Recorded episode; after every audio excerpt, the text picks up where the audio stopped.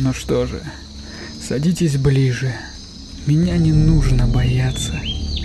Я расскажу вам нечто, от чего кровь стынет в жилах, кошмары, которые не дают уснуть по ночам. Слушайте.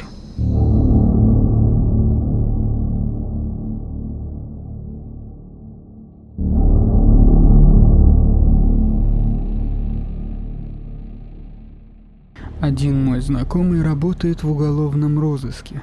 Работа его заключается в поиске пропавших без вести, или, как он их называет, потеряшек. И вот, что он поведал мне про суровые ментовские будни.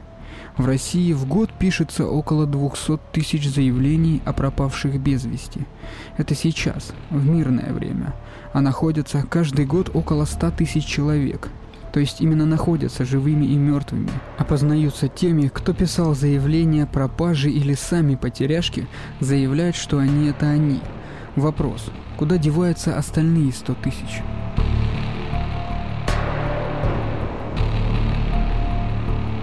Полный выпуск доступен подписчикам на Boosty. Переходи, подписывайся, слушай. Ссылка в описании.